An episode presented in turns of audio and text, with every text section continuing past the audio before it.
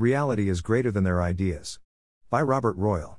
Last week, Pope Francis spent 40 minutes, a long time for a busy man, with representatives of Dialop, a group that engages in Christian Marxist dialogue.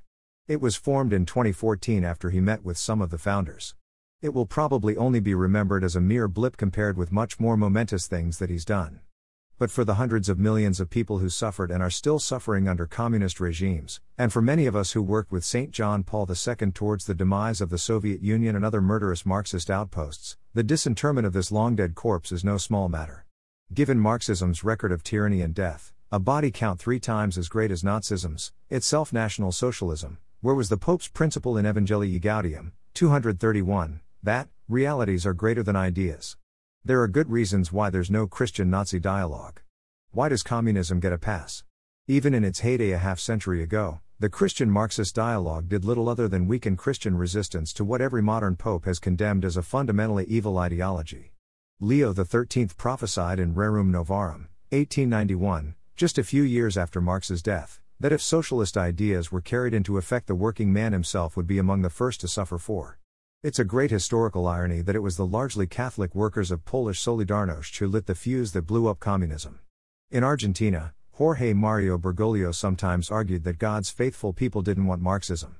But at the recent Vatican meeting, he praised the search for a kind of common humanitarian project. Instead of rigid approaches that divide, let us cultivate, with open hearts, discussion and listening.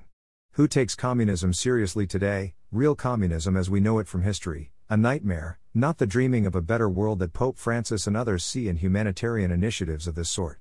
It's precisely sentimental dreaming that enabled unprecedented carnage. You have to wonder what Marx would have thought of all this. Anyone familiar with his scientific socialism knows that he scorned the soft headed humanitarian socialisms that existed in his day, and still do in ours. Marx, with typical Enlightenment hubris about the powers of atheist reason, believed that he demonstrated how the revolution would take place by inexorable laws of history. The forces of capitalist production would increasingly exploit the workers, large numbers of the poor would rise up and, almost without the need for violence, simply expropriate the expropriators. Of course, this never happened despite Marx's science of history, because there is no such science. Communism conquered places where capitalism hardly existed, primarily Russia and China, then Laos, North Korea, Vietnam. You might try to argue that Cuba sort of resembled what Marx thought would happen everywhere under capitalism. But that has to be balanced against the fact that Cuba was wealthier, and even less oppressive, before communism than in its current disastrous state. I've been there and seen it. Eastern European countries had communism imposed on them by the USSR after World War II. The Soviets almost succeeded via proxy wars in Africa and Latin America. But the actual Marxist vision about the arc of history didn't go as expected. It was monstrous everywhere it's been tried, producing over 100 million dead in the course of a century or so. Yet the dream, the deadly illusion, continues. It's interesting that communism and the social justice movements more generally have moved away from their classic foci, politics and economics, and into the realm of culture. They had to. During the 1980s, as the Cold War was coming to an end, you sometimes heard complaints from Marxists that the embourgeoisement of workers, i.e., greater prosperity, in capitalist countries was undermining revolutionary fervor. But that had been going on for a long time. One of TCT's founders, Michael Novak, often pointed out that the real wages of workers under capitalist systems doubled within years after Marx wrote, then doubled again, and again, and again.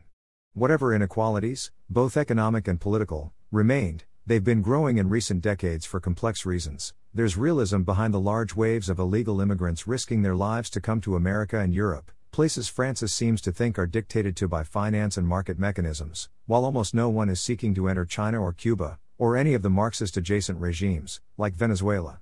Which is why we now have the cultural Marxism of campus hothouses, absurdly sensitive about racial and ethnic microaggressions, but mostly blind to socialist macroaggressions. Cultural Marxism has roots in Antonio Gramsci, who exerted great influence over Euro communism via the notebooks he wrote in a fascist prison. He developed a concept that he called capillary culture, a Marxism so pervasive that, like the capillaries in the body, it would be carried into every nook and cranny of society and therefore be impossible to remove, or resist. Interestingly, he praised the Jesuits during the Counter Reformation as a model for how to carry out this re education project. Perhaps that's why our Jesuit Pope says he's been influenced by him. Populist reactions against the centralizing, Globalist currents around the world today are an indication that this new collectivism, like the old, is having a difficult time selling itself. Hence, the various forms of internationalist and domestic coercion. It's annoying to have to recall what should need no recalling, but there's a willed historical amnesia dominant these days. And so we have to keep reminding people of the historically verified results of human experience, realities much bigger than Marxist ideas. Alexander Solzhenitsyn said during his Nobel Prize acceptance speech Within the philosophical system of Marx and Lenin and at the heart of their psychology, hatred of God is the principal driving force, more fundamental than all their political and economic pretensions. Which is to say, hate more than love lies at its heart. He who has ears to hear, let him hear.